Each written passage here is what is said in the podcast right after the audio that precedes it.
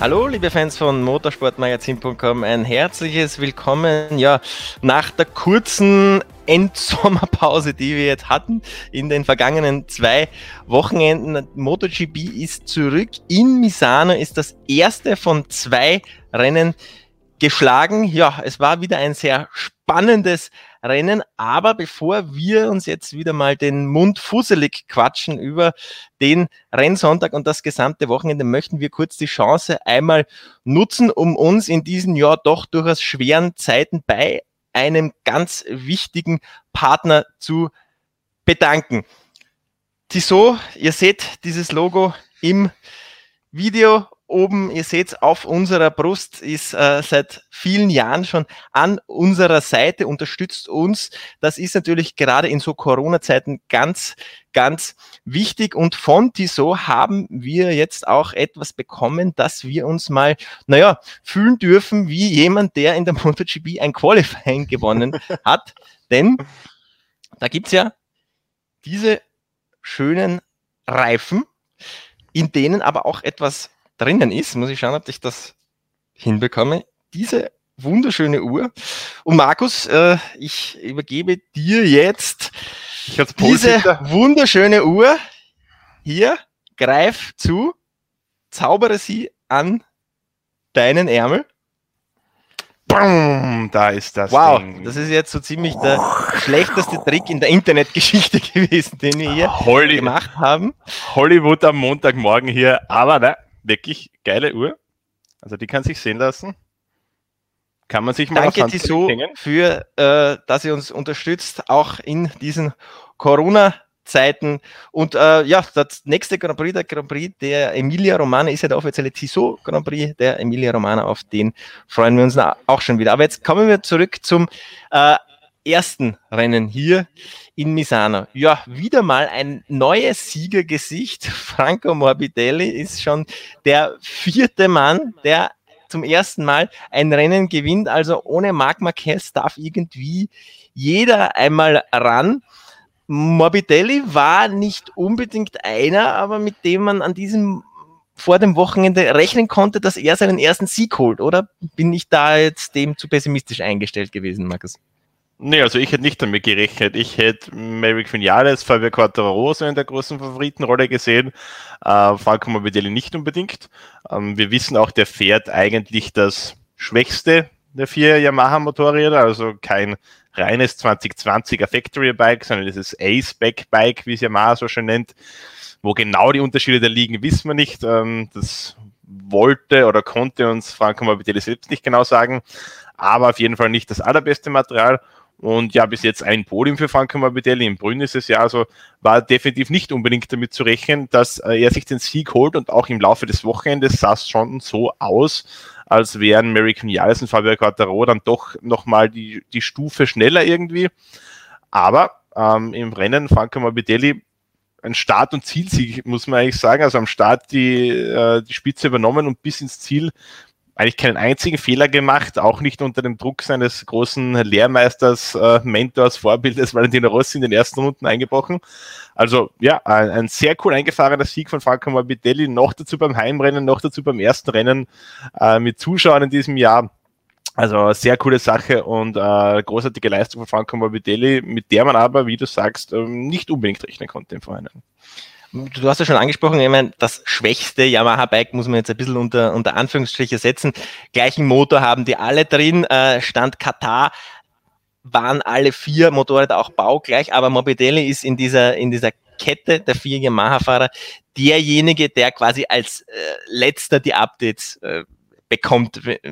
Wenn man ein neues Teil baut, davon ist ein Stück da, dann kriegt das entweder Rossi oder Vinales, je nachdem, wenn zwei Stück da sind, bekommen das Factory Rider, dann bekommt es Quattararo und dann bekommt es erst Morbidelli. Also er hat auch gesagt, äh, er hat diesmal mehr profitiert von Dingen, die er erst im Spielbett bekommen hat, die andere schon davor teilweise hatten. Äh, aber ja, umso, umso größer ist natürlich diese Leistung von ihm einzuschätzen. Es war, muss man auch sagen, so ein ja, bisschen klassischer Yamaha-Sieg, wenn man so äh, möchte, denn ja. die Yamaha funktioniert dann am besten, wenn sie alleine ihre Runden drehen kann. Man hat es im Qualifying ganz klar gesehen, alle vier Yamaha-Fahrer auf den ersten vier Plätzen solange ich mich zurückerinnern kann, gab es das überhaupt äh, gab's noch tatsächlich nie. noch nie. Gab es tatsächlich noch nie. Gab es tatsächlich nicht. Sehr gut.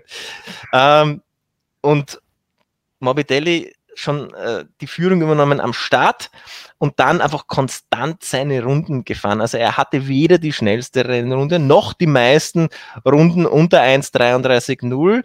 Ähm, noch die meisten schnellsten Einzelrunden, wenn man jetzt auf 27 Runden schaut. Aber er war einfach der konstanteste. Das, damit hat er es gemacht. Er ist vorne weggezogen, seine Pace durch. Valentino Rossi konnte nur ja, rund über die Hälfte der Distanz äh, mithalten und dann hat der äh, Morbidelli quasi schon ausgecheckt dort der schnellste Mann eigentlich an diesem, an diesem Rennsonntag war Francesco Bagnaia mit neun Runden, die meisten unter 1,33,0, mehr als jeder andere. Und er war auch in 27 Runden der schnellste Mann. Das ist auch ein Wert, der höher als äh, der von jedem einzelnen Konkurrenten ist. Bagnaia am Ende Zweiter 3,9 Sekunden Rückstand hatte er nach vier Runden. Das heißt, dort hat er das Rennen eigentlich verloren, denn am Ende waren es nur 2,2, obwohl Morbidelli bis zum Schluss voll durchgezogen hat. Also es ist nicht so, dass der jetzt in der letzten Runde eine Sekunde da noch verloren hätte. Die Rundenzeiten von Banyaya und Morbidelli waren in der letzten Runde quasi ident, Unterschied, glaube ich, zwölftausendstel oder so.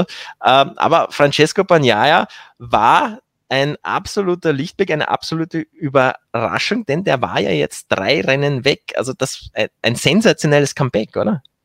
Ja, also vor dem ziehe ich meinen virtuellen Hut auf jeden Fall. Äh, habe ja selbst in letzter Zeit ein bisschen meine Erfahrungen gemacht mit verletzten Füßen bzw. Beinen. Also ich kann mich da ein bisschen reindenken in den Mann und äh, fünf, Wochen, fünf Wochen nach einem glatten Beinbruch äh, so zurückzukommen, ist wirklich beeindruckend. Äh, ich war in den Trainings und im Qualifying schon beeindruckt von seiner Leistung, dachte aber, dass es im Rennen dann doch größere Probleme geben wird, weil mal ein paar Runden im Training an dem Qualifying zu fahren ist halt doch was anderes, als da 27 Runden Renndistanz im Misano zu fahren. Aber ähm, er hat gemeint, okay, in den letzten Runden hat er ein bisschen äh, Schmerzen gehabt, aber im Großen und Ganzen hat das super funktioniert. Und ja, also überragendes Rennen, meiner Meinung nach. Also wie du gesagt hast, nach drei verpassten Rennen, nach fünf Wochen oder sowas, äh, die er zu Hause war und, und da nicht mit dabei war, so zurückzukommen, äh, ist sehr beeindruckend und ich denke, wenn es diese Verletzung nicht gegeben hätte, dann würden wir jetzt auch über Becca Banyaya als einen der Titelanwärter sprechen, weil das Rennen in Jerez, das zweite war schon super. Uh, und ich denke, ähm, im Brünn war auch die, waren auch die ersten äh, paar äh, Trainingskilometer, die er da gefahren hat, sehr gut. Also Spielberg dann Ducati-Strecke. Also ich glaube, der hätte jetzt in den letzten fünf Rennen eigentlich immer vorne dabei sein können. Äh, wir werden es nie erfahren, ob es tatsächlich so ist. Aber wenn man sieht, wo jetzt an diesem Wochenende mit der Ducati war und wo die anderen Ducati-Fahrer waren, dann muss man schon davon ausgehen, äh, dass er im Moment mindestens auf einem Level mit Jack Miller oder Andrea Dovizioso fährt und so wie gestern eben auf manchen Strecken sogar, sogar stärker. Also der ist für mich wirklich so auch eine der, der großen Entdeckungen dieser MotoGP-Saison bisher, weil im Vorjahr war ich äh, massiv enttäuscht von ihm, muss ich ganz ehrlich sagen. Äh, Moto 2 ist ein großartiger Fahrer, aber die, die Rookie-Saison, das war gar nichts eigentlich. Aber er hat selbst angesprochen gestern, er hat eine entscheidende Umstellung gemacht. Das war im Vorjahr in, in Thailand, beim Thailand Grand Prix. Äh, da ist ihm klar geworden, okay, so wie ich mir das vorstelle, das funktioniert nicht. Ähm, er wollte irgendwie so der Ducati seinen Fahrstil aufzwingen. Dass das nicht funktioniert, das wissen wir schon von einigen Fahrern. Jorge Lorenzo zum Beispiel kann da ein Lied davon singen. An die Ducati muss man sich anpassen, sonst wird das nichts. Äh, Becker Bayer hat das verstanden, ist dann über die Wintertests immer besser zum Fahren gekommen. Und er meinte in diesem zweiten Jerez-Rennen, wo er eben dieses erste Podium geholt hätte, wenn da nicht dieser Motorschaden gewesen wäre, äh, da hat er das so richtig abgeschlossen, diesen Transformationsprozess. Äh, und seither läuft's und das hat er gestern unter Beweis gestellt. Und ich glaube, da können wir uns in den verbleibenden acht Rennen, die wir jetzt noch haben, noch auf einige äh, sehr coole Leistungen von Becker Bagnaia freuen. Ja, Banyaya und Morbidelli, wenn man diese beiden Namen ausspricht, dann ist natürlich die gemeinsame Klammer die VR46 Academy. Valentino Rossi, der diese Academy vor Jahren gegründet hat, als irgendwie absehbar war, dass kein wirklicher italienischer Nachwuchs äh, da nachkommt, hat ganze Arbeit geleistet. Also in unserer Facebook-Gruppe MotoGP Freaks, weil äh, zwei, vier Räder zwei zu viel sind, könnt ihr gerne natürlich auch beitreten, äh, habe ich ein Foto gepostet, wo man ähm, Meister Splinter sieht, der quasi seine vier Turtles da als, als äh, kleine Schildkröten anführt und dann drunter das Bild, wo die großen Turtles, die zwei Köpfe größer sind als der alte Meister Splinter, dann noch immer neben ihm gehen. Äh, das habe ich sehr passend gefunden, denn die ersten beiden in MotoGP-Rennen, Morbidelli und Banyaya, beides Academy Rider, aber auch die ersten beiden im Moto2-Rennen, also Marini und Besecchi, die sogar direkt fürs Valentino Rossi-Team dort fahren. Da kommt jetzt diese ganze Academy Armada nach, äh, die sich jetzt über die letzten Jahre aufgebaut hat, die auch schon WM-Titel geholt haben. Also äh, Banyaya und Morbidelli sind ja beide Moto 2 Weltmeister mal gewesen. Und jetzt ist es tatsächlich so, dass äh, der Meister quasi von seinen Schülern besiegt wird. Und, und das jetzt äh, nicht ganz zum ersten Mal, das ist jetzt schon ein paar Mal passiert, ist das jetzt so quasi die große Wachablöse. Valentino Rossi hat seine Schüler so großgezogen, dass sie ihn jetzt permanent schlagen. Kann man das so ein bisschen als Zeitenwende auch sehen? Ich denke schon, ja. Jetzt auch nicht nur wegen dem Rennen, sondern auch wenn man sich die letzten Rennen an, ansieht, immer mehr junge Fahrer äh, auf dem Podium. Äh, ein Brad Binder, auch ein Miguel Oliveira und jetzt eben auch die jungen Italiener. Also ich habe schon das Gefühl, dass die Saison so ein bisschen so ein Generationenwechsel stattfindet auch in der MotoGP. Äh, und jetzt war es mal der, äh, der große Tag der, der VR46 Jungs. Ähm, ja, unglaublich, was Valentino Rossi da aufgebaut hat in den vergangenen Jahren, äh, wenn man sieht, was da alles rausgekommen ist. Jetzt eben Pekka Bagnaia und Franco Morbidelli in der MotoGP. In der Moto2 kommen mit Luca Marini und Marco Besecchi zwei sehr schnelle Fahrer nach. Also das ist jetzt wirklich ein richtiger, ein richtiger Pool, der also nach und nach in die in die Motorrad-Weltmeisterschaft strömt, über die kleineren Klassen dann eben hochkommt in die MotoGP sehr beeindruckend und ich finde auch, wenn man sich die, wenn man sich ansieht, wie diese Fahrer operieren, man merkt wirklich, wo diese Ausbildung herkommt. Also dieses taktisch sehr überlegte Fahren, äh, wie man es auch von Valentino Rossi kennt, äh, schon wirklich cool, in welchem jungen Alter die Jungs wirklich schon top ausgebildet sind. Und was ich besonders cool finde, auch was Franco Morbidelli gestern angesprochen hat, er hat natürlich auch in seiner Siegesrede quasi dann äh, Valentino Rossi gedankt vor sieben Jahren ist Franco Morbidelli noch in der italienischen Superstock 600 Meisterschaft gefahren. Äh, das sind Serien, die können oftmals so ein bisschen was wie eine Karrieren-Sackgasse sein eigentlich. Äh, Valentino Rossi hat wenn man in die WM will, auf jeden Fall. Wenn man in die WM will, genau, ja. Uh, und Valentino Rossi hat damals Franco Morbidelli irgendwie erkannt, hat er nie geglaubt, hat in dieses Academy-Programm aufgenommen und jetzt ist er MotoGP-Sieger und uh, kann wahrscheinlich auch um den, um den MotoGP-Titel kämpfen. Und das ist schon cool, wenn man über so ein Programm eben auch Fahrern, die vielleicht nicht die ganz großen Möglichkeiten haben, äh, trotzdem die Chance geben kann, eben äh, an, die, an die Weltspitze heranzukommen. Also äh, ein ganz tolles Vermächtnis, das Valentino Rossi da dem italienischen Motorradsport hinterlässt und er hat es selbst oft angesprochen, äh, es ist auch für ihn gut, äh, es hält ihn jung irgendwie mit den, äh, mit den Youngsters da zu trainieren auf der Ranch oder auch in Misano, wo sie oft mit mit Superbikes, Yamaha R1 oder im Fall von Becker mit der Ducati Panigale trainieren oder mit Minibikes oder was auch immer sie machen. Einfach dieses Zusammensein mit der jüngeren Generation, das hält auch ihn jung, hält ihn fit äh, und somit für, für alle Beteiligten eine klare Win-Win-Situation, würde ich sagen ja, es ist ja kein Zufall, dass das gerade in Misano so passiert ist, denn du hast es schon angesprochen, äh, die kennen die Strecke aus dem FF. Tavulia, Valentino Rosses Motorrad ist nur 10, 15 Kilometer entfernt von der Strecke. Äh, die, die sind in Misano schon so viele Runden einfach gefahren, äh, obwohl es in diesem Jahr ein bisschen was anderes ist, denn in Misano wurde neu asphaltiert nicht unbedingt, wenn man so das Feedback der Fahrer gehört hat über das ganze Wochenende, zum Besten. Es hat zwar jeder gesagt, okay, der Grip deutlich besser, aber Bodenwellen an manchen Stellen um einiges schlechter. Quattararo war es, glaube ich, der gesagt hat, es ist eigentlich jetzt mehr eine Motocross-Strecke, ist natürlich überzogen, ähm, aber man hat schon deutlich gesehen, dass dieses Wochenende von, von der Strecke her eher ein Fall für Suzuki und Yamaha, also diese ruhig zu fahrenden äh, Bikes ist und nicht so sehr wie äh, KTM, hat er ganz große Probleme gehabt. Paul Espargaro hatte, glaube ich, zwei oder sogar drei Stürze, ähm, hat auch schon früh diese Bodenwellen dafür verantwortlich gemacht, die sehr massiv gewesen sind, anscheinend.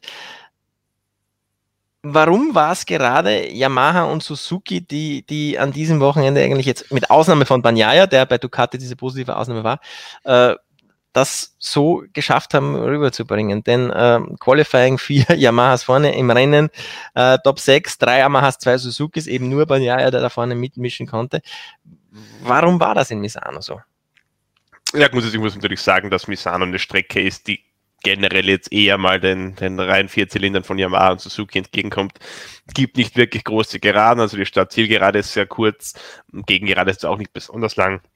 Neuer, neuer Streckenrekord von Pecco Bagnaia, 301 km/h. Also ich habe in unserem Chat einmal irgendwann geschrieben, 301 km/h, das fährst du Mugello auf einem Dreirad wahrscheinlich.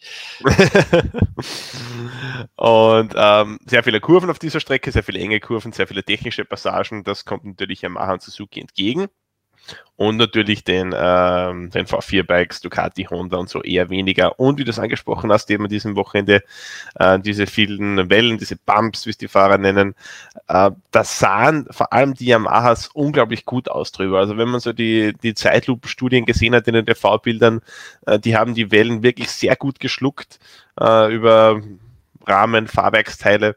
Äh, wenn man da im Vergleich die Honda gesehen hat, also die sind da drüber gerumpelt, das hat wirklich ausgesehen wie beim Motocross. Also äh, da scheint man auch einfach, was das, äh, das Setup für solche äh, welligen Streckenbelege angeht, eine bessere, eine bessere Lösung gefunden zu haben bei Yamaha. Aber man muss es dennoch erstmal so ins Ziel bringen, wie es äh, Franco Morbidelli oder auch noch Valentino Rossi auf Platz 4 geschafft hat. Ähm, hat man auch gesehen, weil für Mary Quinales oder Fabio Quattaro ist es nicht so gut gelaufen am Sonntag. Ja, Fabio Quartararo hat es einfach äh, klassisch übertrieben. Er hat das auch äh, gesagt, also wenn man sich seine Rundenzeiten anschaut, die waren jetzt mittelprächtig. Er war zumindest in den Top 5, Top 6 vorne dabei, hat dann aber klar gesagt, okay, ich habe dann einfach zu viel gewollt. Das ist jetzt natürlich auch so schon, glaube ich, so ein bisschen der Druck der Weltmeisterschaft. Denn er war, obwohl er ein schlechtes Spiel, äh, schlechte zwei Spielbergrennen gehabt hat, er noch immer in der Weltmeisterschaft vorne. Und wenn du dann nach dem ersten Saisontretel vorne liegst, dann musst du natürlich schon anfangen, dass du allmählich daran denkst, dass du nicht allzu viele Punkte verlieren solltest. Und ich hatte so das Gefühl, das war jetzt so das erste Rennen, wo Quattararo ein äh, bisschen verkrampft gewirkt hat, oder? Ich aber am Rennen wenig... Also dieses einzelne Rundenfahren war so wie immer, aber im Rennen auch so in, in seiner Aussage danach, so, ja, ich wollte da ein bisschen zu viel das ist ein bisschen ein anderer Quattararo, kam mir vor. Ich würde vielleicht weniger sagen, dass er den Druck gespürt hat, sondern ich würde vielleicht eher sagen, dass er für noch mangelnde Erfahrung bezahlt hat. Also er hat es selbst ein bisschen erklärt, er ist in den ersten Runden da hinter American Jales festgehangen, ähm, der wirklich nicht schnell war im Rennen. Und Fabio Quattaro war der Meinung, okay, er kann ungefähr eine halbe Sekunde schneller fahren. Also wenn er da mal vorbei ist, dann, dann geht richtig die Post ab, aber er ist eben nicht vorbeigekommen. Im Missan ist es schwer zu überholen. Ähm, und dann ist es ähnlich vorbeigekommen, hat es endlich geschafft und hat gesehen, okay, es waren dann, glaube ich, ungefähr zwei Sekunden vorne zur Spitze zum Morbidelli und hat gesehen, da geht die Post ab, da muss ich jetzt ran.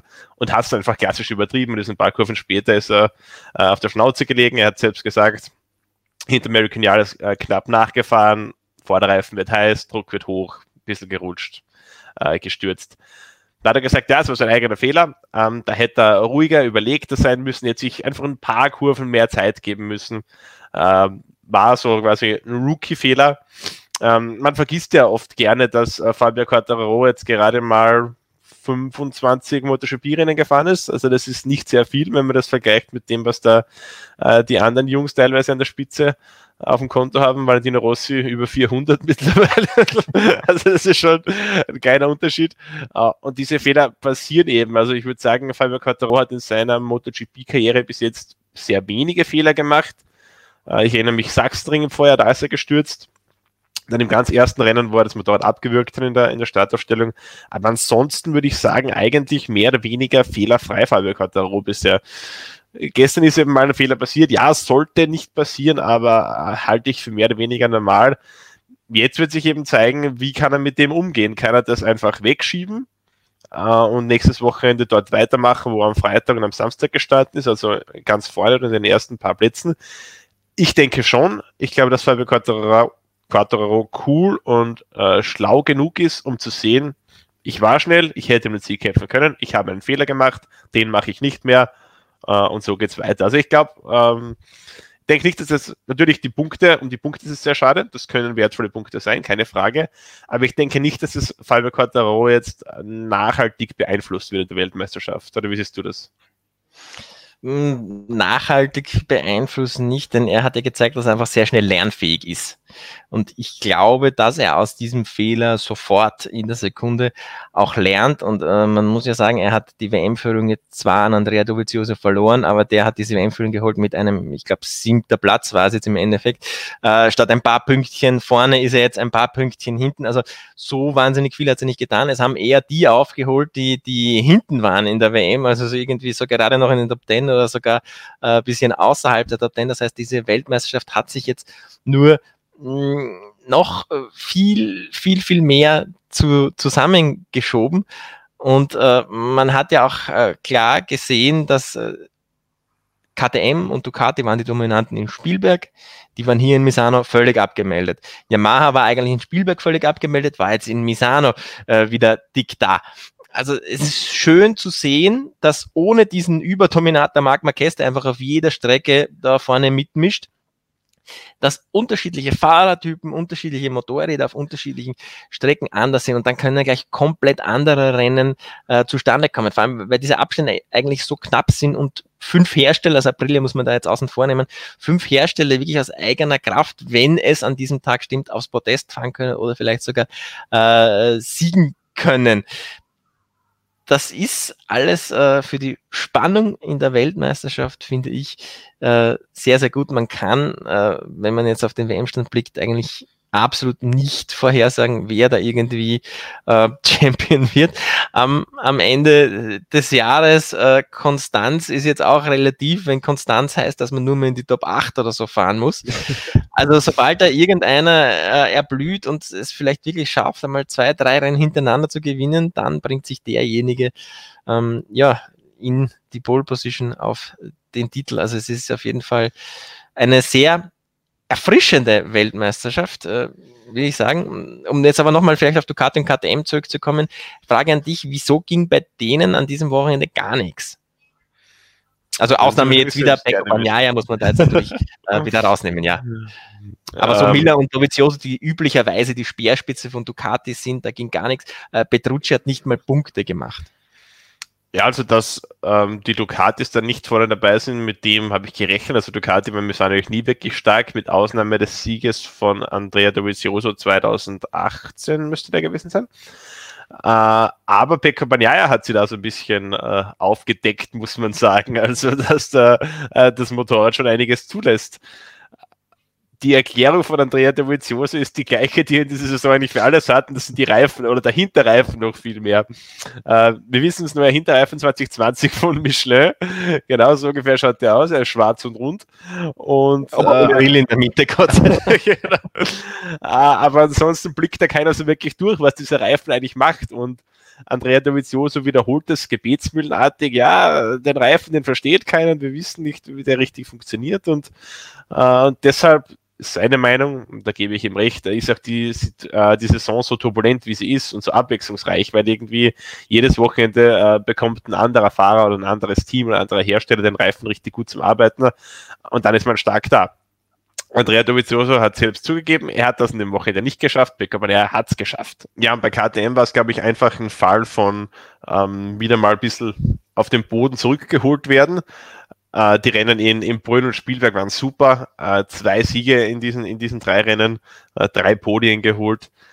Aber wir haben gesagt, KTM hat ein super Motorrad gebaut, keine Frage. Das funktioniert auf fast allen Strecken. Äh, Misano war jetzt sicher eine der, der schwierigeren Strecke vom Layout her. Ich glaube auch die, die Bumps haben der KTM RC16 nicht so hundertprozentig geschmeckt. Also das ist jetzt sicher ein Rennen, das ähm, eher unten rausfällt von, von den Leistungen her. Spielberg und Brünn waren vielleicht etwas oben äh, und ich denke so irgendwo mittendrin, glaube ich, ist so das, äh, das Level, das man bei KTM aktuell hat. Also ich glaube, äh, Top 5 oder Podiumplätze aus eigener Kraft, das ist, das ist durchaus möglich. Ähm, aber man darf jetzt nicht erhoffen, dass man zwei Drittel aller Rennen gewinnt, so wie es in den letzten drei Jahren eben der Fall war. Äh, also ich glaube, für KTM war es mal so ein bisschen äh, eine neue Standardbestimmung wieder, zu sehen, wo man auf einer anderen Art von Strecke ist. Aber glaube ich jetzt keinen Grund da, da zu verzagen.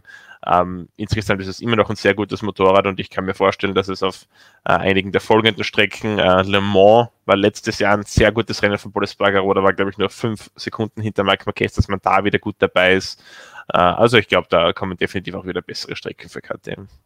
Gut, Bayern und Leiten haben ja aber auch in dieser Euphorie, die dann nach Spielberg herrschte, schon gesagt, hey Leute, jetzt ein bisschen runterkommen, das ist sicher nicht unser äh, eigentliches Niveau, dass wir da jetzt in jedem Rennen um den Sieg fahren werden. Also die haben das genossen, aber die haben schon gewusst, okay, jetzt kommt dann auch wieder was, wo es ein bisschen schwieriger wird. Bei Ducati muss man jetzt zusätzlich auch noch sagen, kommt so ein bisschen diese Personaldebatte mit rein, die, finde ich, schon auch für ein, ein, ein bisschen Unruhe sorgt. Denn man hat von diesen ganzen Ducatis noch nicht so viele Verträge. Ähm, man hat, stattet drei Teams aus. Auch dieses Avintia-Team wird äh, dank Zarko heuer mehr von Ducati unterstützt der Vertrag von Miller ist klar, der fährt im Factory-Team. Tito Rabat hat einen Vertrag mit Avintia, da ist jetzt noch nicht so ganz klar, ob der das dann auch schon mehrere Karel Abraham letztes Jahr dann doch vor die Tür gesetzt für den Zago. Man hat gesagt, Banyaya und Zago bleiben dabei, aber man weiß noch immer nicht, in welchem Team das konkret sein wird. Also nach diesem Wochenende würde ich jetzt Ducati nahelegen, auf Banyaya zu setzen, auf jeden Fall, und Zago bei Pramac zu parken dann hätte man auf jeden Fall noch äh, einen Platz bei Winter und einen Platz bei Bramag offen. Einer davon, das ist an diesem Wochenende auch publik geworden, wird an Enea Bastianini gehen. Also der hat seinen Vertrag mit Ducati auch schon unterschrieben, aber auch unter der Prämisse, dass er noch nicht weiß, äh, wo er dann eigentlich tatsächlich fahren wird nächstes Jahr auch Jorge Martin und Luca Marini sind da noch schwer im Gespräch für diese Plätze. Sollten tatsächlich beide ihren Vertrag bekommen, dann wird es für Tito Rabat eng. Aber auch das sind alles äh, Debatten, die andere Teams schon gar nicht mehr haben, weil die haben teilweise schon im Juni vor dem eigentlichen Saisonstart an Jerez ihre Zukunft abgeklärt. Es ist äh, bei Yamaha im Endeffekt alles klar. Auf diese berühmten 99 Prozent, von denen Valentino Rossi da immer spricht, dass er bei Petronas fährt. KTM hat schon alles unter äh, Dach und Fach. Also Ducati bringt sich da jetzt eigentlich ein bisschen in die Bredouille, auch weil man jetzt mit Dovizioso den WM-Leader hat, von dem man aber schon weiß, dass er mit diesem Team gebrochen hat und äh, von dem man weiß, ja, der geht äh, mit Saisonende. Also irgendwie eine ja relativ schwierige Situation für Ducati. Oder überinterpretiere ich das jetzt? Ja, oder bei Ducati denkt man genau umgekehrt. Also wenn wir uns ans Vorjahr erinnern, da hat Danilo Petrucci hervorragend die erste Saison einen gefahren, dann hat er den Vertrag verlängert und seitdem geht gar nichts mehr. Also vielleicht denkt man bei Ducati irgendwie umgekehrt und sagt sich, okay, solange die Jungs keinen Vertrag unterschrieben haben für das und das Team, solange pushen die sich gegenseitig und solange sind die motiviert und solange sind die bereit, alles zu geben. Also vielleicht äh, sieht man das quasi von einem anderen Standpunkt aus und bis jetzt würde ich sagen, funktioniert das sehr gut. Also Sean Sack und äh, Pekka Banyaya, die jetzt so als eigentlich die zwei einzigen Anwärter auf den Werksplatz gelten, auch wenn andere Medien da gerne manchmal Lorenzo ins Rennen werfen, das kann ich mir jetzt nicht mehr vorstellen. äh, aber die, wahrscheinlich. Die dichten, auch, äh, die dichten auch Valentino Rossi schon wieder den, äh, das Karriereende an. Äh, etwas, wo er dann gesagt hat, haha, völliger Schwachsinn, die wollen ja mit ein paar Klicks generieren. genau. Also der Kampf äh, Banaya gegen Saka wahrscheinlich um den, um den zweiten Werksplatz, eben Jack Miller. Und die haben beide sehr gute Leistungen gezeigt in dieser Saison, überhaupt keine Frage. Äh, Sean Sack mit dem Podium in, in Brünn äh, und ist dann auch in Spielberg im, im zweiten Rennen, wo er äh, strafversetzt wurde, ein sehr gutes Rennen gefahren auch. Äh, aber ich denke jetzt, wenn man sich die Leistungen von Pekka Bagnaia anschaut, dieses wirklich hervorragende zweite Rennen in Brünn, äh, in, in Jerez, jetzt dieses großartige Comeback nach der Verletzung in Brünn, nach den fünf Wochen Pause. Und, und wenn ich einhaken darf, Altersvorteil, also er ist, ich glaube, sieben ja. oder sogar acht Jahre jünger als Zarko und Zarko hat ja im Vorjahr bewiesen, dass er in einem Werksteam, in dem es nicht ganz so läuft, ähm, dass er menschlich damit gar nicht klarkommt. Also da haben sich wirklich Abgründe aufgetan und ich glaube auch das ist eine bei Ducati eine Überlegung. Ähm, denn es sieht nicht so aus, als, als wäre Ducati jetzt unbedingt das äh, beste Bike, wo man gar nichts mehr machen muss irgendwie, weil Dovizioso sagt seit sieben Jahren, äh, das und das sollte ihr besser machen. Das geschieht einfach nicht. Gigi Linie ist einer, das ist auch an diesem Wochenende wieder ein bisschen aufgekommen, der, äh, wenn ein Fahrer etwas nicht mit Daten belegen kann, wenn man in den Daten das nicht sieht, was der Fahrer eigentlich sagt, äh, existiert dieses Feedback für der Linie nicht. Das heißt, Ducati hat da einen sehr technokratischen Ansatz und gerade Zager, der ein äh, sehr gefühlvoller Fahrer, gefühlvoller Mensch auch ist, kommt, könnte das meiner Meinung nach ein bisschen schwierig werden. Ja, also definitiv. Ich da ganz klar, wenn Shabbat jetzt vor mir sitzen würde, würde ich sagen, und nimm den Banyaya ins Werksteam. Definitiv. Und äh, eine Sache, die natürlich auch noch für Becca Banyaya spricht, ist der Passaporto, die Nationalität. er ist Italiener, da braucht man nichts vormachen. Ich glaube, es hat jetzt eigentlich seit dem MotoGP-Einstieg von Ducati jetzt, glaube ich, noch kein Werksteam gegeben, keine Fahrerpaarung, wo nicht ein Italiener dabei war, wenn ich mich richtig erinnere. Ähm, von dem her wäre das, wär das nächstes Jahr dann das erste Mal mit einem Australier und einem Franzosen, wenn Sean Sarko den Platz kriegt. Also ich denke schon, dass das äh, Pekka Bagnaia machen wird. Äh, ich gehe dann davon aus, vielleicht, dass Sean Sarko ähm, ins, ins Kundenteam zu Bramak hochgezogen wird, äh, da vielleicht zusammen mit Jorge Martin fährt und dann Enea Bastianini und Tito Rabat oder jemand anders, äh, wer auch immer dann äh, das, das Avincia-Team bilden werden nagelt mich nicht darauf fest. Wahrscheinlich eh ich mich. Jorge Martin, gutes Stichwort. Ähm, Coronavirus hat jetzt zum ersten Mal in eine äh, WM eingegriffen. Jorge Martin lag nur ein paar Punkte hinter Luca Marini in der Moto 2 zurück äh, und hat jetzt völlig am Boden verloren. Denn Corona-positiver Test, erstes Misano-Rennen sicher nicht äh, teilnehmen können aufgrund äh, dieses, dieses Nachweises. Also es, es geht ihm gut, es ist ein asymptomatischer Verlauf, er hat nichts, aber äh, Corona-positiv, damit darf er nicht, ins, durfte er nicht ins Paddock, muss jetzt auch darauf hoffen, dass jetzt ein zweiter Test nächste Woche negativ ausfällt, sonst ist auch Misano 2 für ihn weg und dann ist die WM definitiv weg, weil Luca Marini, der WM-Leader, hat dieses Rennen gewonnen, äh, hat es in souveräner Manier gewonnen, hat eigentlich schon seinen Teamkollegen Marco Bezzecchi abgehängt gehabt, hat dann einen Fehler gemacht, den Sekunde fast gekostet hat. Dadurch wurde das dann doch nochmal spannend, aber er hat sich durchgesetzt und äh, für mich ist der jetzt wieder auf dem Niveau zurück, auf dem er vor anderthalb Jahren äh, schon einmal war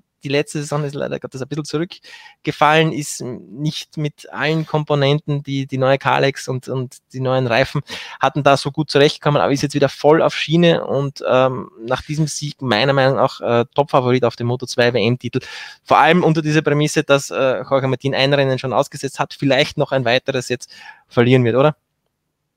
Ja, also Jorge Martin sehe ich da jetzt leider auch nicht mehr wirklich äh, im Titelkampf mit dieser, mit dieser Erkrankung leider.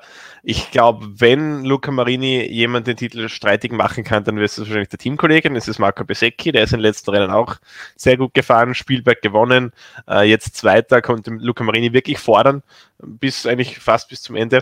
Äh, Liegt aber auch schon ein bisschen zurück, also da ist, hat Marini schon den Vorteil des Punktevorsprungs. Äh, den Vorteil auf jeden Fall, aber ich sage, wenn jemand äh, da noch was machen kann, dann glaube ich, äh, Bezecki, mm, die anderen äh, kann ich mir jetzt nicht mehr vorstellen. Es gibt ein paar schnelle Männer in diesem Fahrerfeld, äh, aber da hat noch keiner irgendwie die, die Routine oder die, die Konstanz, äh, um das auch wirklich so in, in eine Angriff auf den Titel ummünzen zu können. Äh, Remy Gardner war sehr schnell an dem Wochenende, hat dann im, im Warm-up einen üblen Heißer dahingelegt. Der Allet. dürfte jetzt gerade bei Dr. Mir in Barcelona sitzen und sich untersuchen lassen. 9 Uhr, Montagmorgen hat es geheißen. Äh, ein Sam Lowe ist immer wieder schnell, macht aber dann auch wieder äh, total äh, dumme möchte ich jetzt fast sagen, Sachen.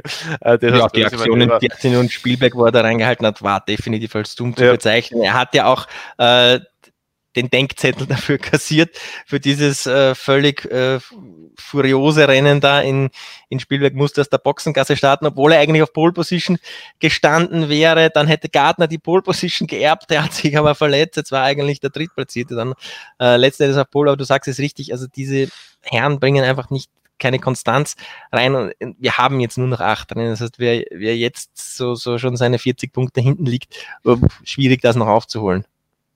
Äh, zu Sam Lowe, zu dem äh, Start aus der Boxengasse, möchte ich noch eine Kleinigkeit sagen. Und zwar, ich war da ein bisschen verwundert, weil ich glaube, Sam Lowe hat 13 Sekunden oder sowas durch diesen, äh, durch diesen Boxengassenstart verloren. Und das, äh, ich finde, da gibt es eine extreme Inkonstanz in diesem Boxengassenstart äh, wann der Fahrer da losgelassen wird. Also ähm, das ist mir, ist mir nicht ganz klar, was da passiert. Aber uns sind ja äh, so einige Sachen nicht ganz klar, äh, auch was andere Bereiche des Reglements angeht. Das durften wir jetzt an diesem Wochenende vom Renndirektor, also wir und äh, unsere Journalistenkollegen, durften uns das an diesem Wochenende von Renndirektor Mike Webb sagen lassen, dass wir alle das Reglement nicht verstehen und warum es gewisse Track Limits Entscheidungen so gibt.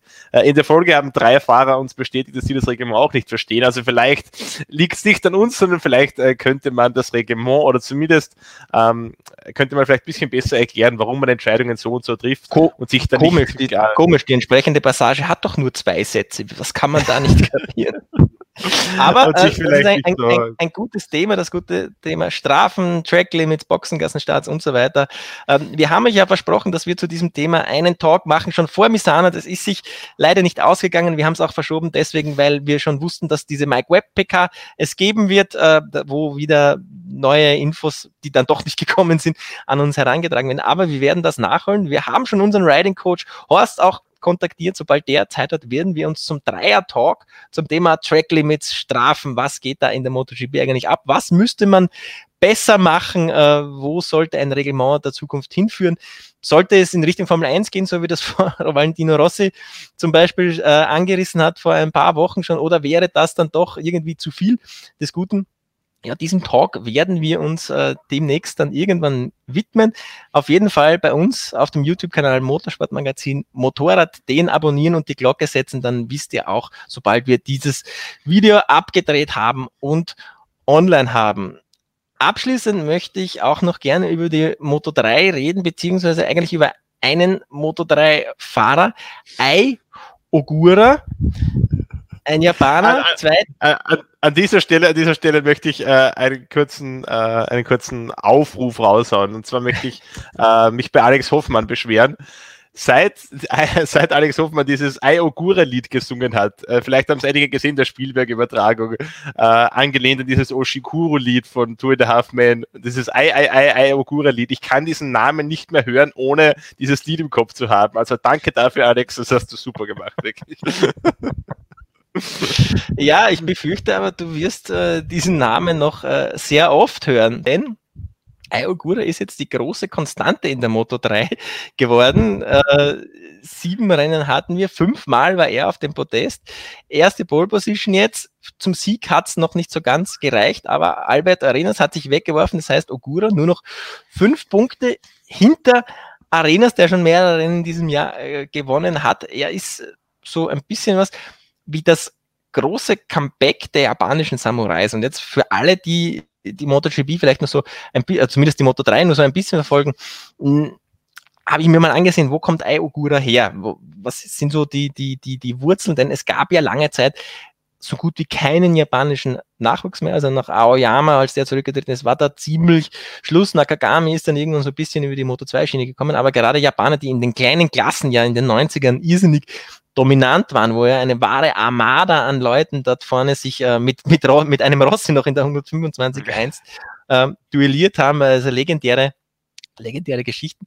Und Ayogura ist jetzt quasi die, die, die, die Ausgeburt dieses Versuchs der Dorner, wieder japanische Fahrer reinzubringen. Denn wenn man sich die Karriere von ihm anschaut, 2015, 2016 Asia Talent Cup, der damals neu gegründet worden ist, Ayogura mitgefahren, äh, Siege geholt, dann aufgestiegen äh, 2017 Rookies Cup, 2018 äh, Junioren-Europameisterschaft Moto 3 in Spanien und letztes Jahr der Einstieg in die WM, erster Podestplatz dann gegen Saisonende und jetzt äh, wirklich äh, permanenter Podestkandidat, fährt sehr intelligente Rennen. Und das zeigt einfach, dass, dieses äh, Talent-System, das die Dorner sich da ausgedacht hat, zunächst für Asien, mittlerweile auch in, in, in Großbritannien tätig und jetzt auch für den, den deutschsprachigen Raum mit, mit Benelux über den Northern Talent gehabt, dass das äh, fünf bis sechs Jahre nach Einführung tatsächlich Früchte trägt.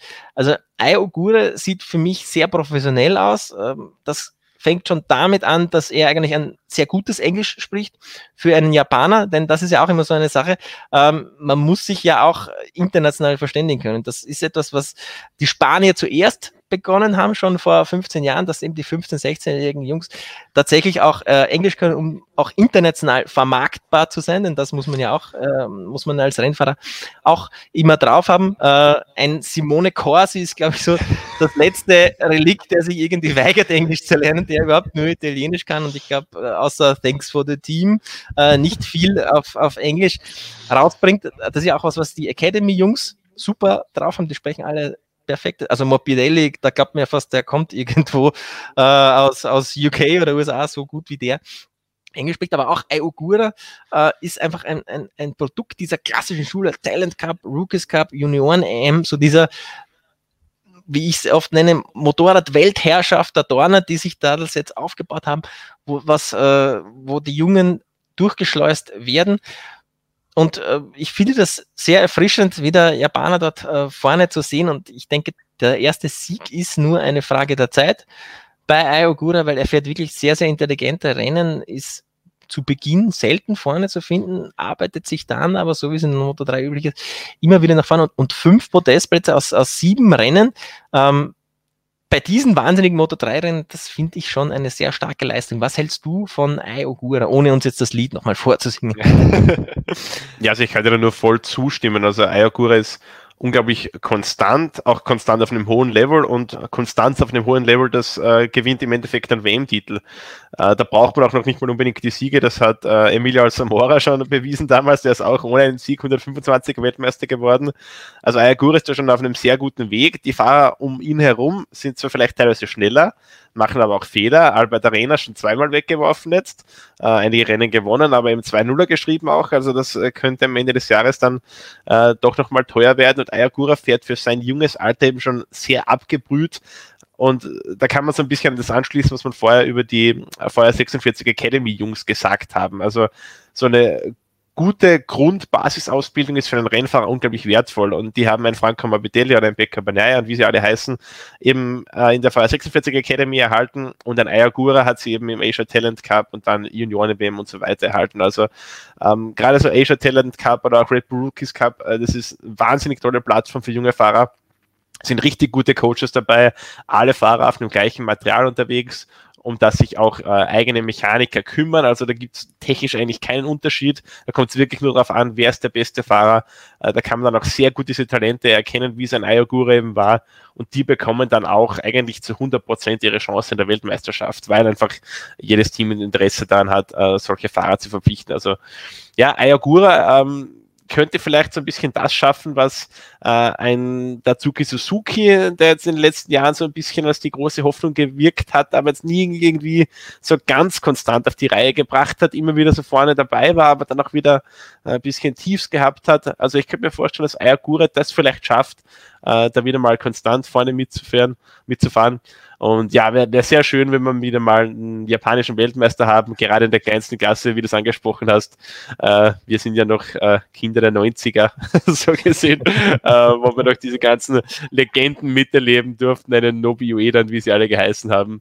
Äh, und wäre schon sehr cool, wenn man, wenn man da wieder mal einen Fahrer aus, aus Japan haben. Natürlich auch für die gesamte Branche. Also drei der sechs MotoGP-Hersteller kommen aus Japan mit Honda, Yamaha und Suzuki. Ähm, äh, da ist es natürlich für die auch, äh, wäre es natürlich auch großartig, wenn man da wieder mal junge äh, japanische Talente hochziehen kann und wenn nicht äh, Takanaka Gami da als, äh, als alleiniger, als alleinige Speerspitze quasi da die, die Motorrad Großmacht Japan retten muss.